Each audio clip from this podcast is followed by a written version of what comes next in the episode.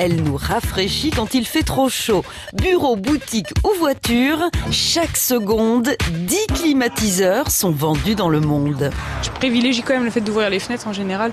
Par exemple, si on est dans des embouteillages, mais euh, si on descend euh, comme l'année dernière en Espagne, euh, par contre, on utilise la clim. mille neuf cent deux, l'année où la clim a soufflé, le chaud et le froid. Je trouve qu'il fait chaud, chaud, il fait chaud. Viens, dépêche-toi, viens, dépêche-toi. À son apparition, au début du vingtième siècle, l'air conditionné ne sert pas au confort des humains, mais à préserver les marchandises. L'imprimeur Sackett Williams de Brooklyn constate que les fortes chaleurs modifient la qualité du papier et des encres de couleur. Il demande à l'ingénieur Willis Carrier de lui concevoir un appareil capable de gérer l'humidité et la température ambiante. Carrier trouve la solution alors qu'il patiente sur le quai d'une gare, totalement plongé dans la brume. C'est une révolution. Je vais quand même vous expliquer pour la climatisation parce que...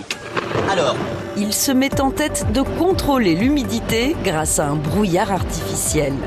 Son système aspire l'air à travers un filtre, le fait circuler sur des serpentins réfrigérants et le souffle dans l'atelier de l'imprimerie une fois froid et déshumidifié. En mille neuf cent quinze, Carrier monte sa propre entreprise et climatise la Maison Blanche, la Cour suprême et le Capitole.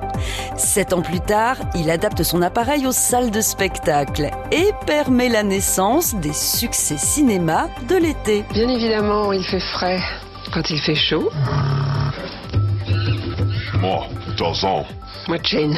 Mm-mm. Moi, Nicole. La climatisation, c'est le bon temps tout le temps.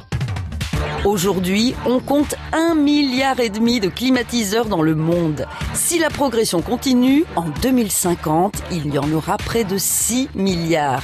Le problème, c'est qu'à force de nous rafraîchir, on réchauffe la planète. Et ça, ça jette un froid. On n'arrête pas le progrès. Moi, Jane. Mm-mm. Moi, Nicole. À retrouver sur France Bleu point F R.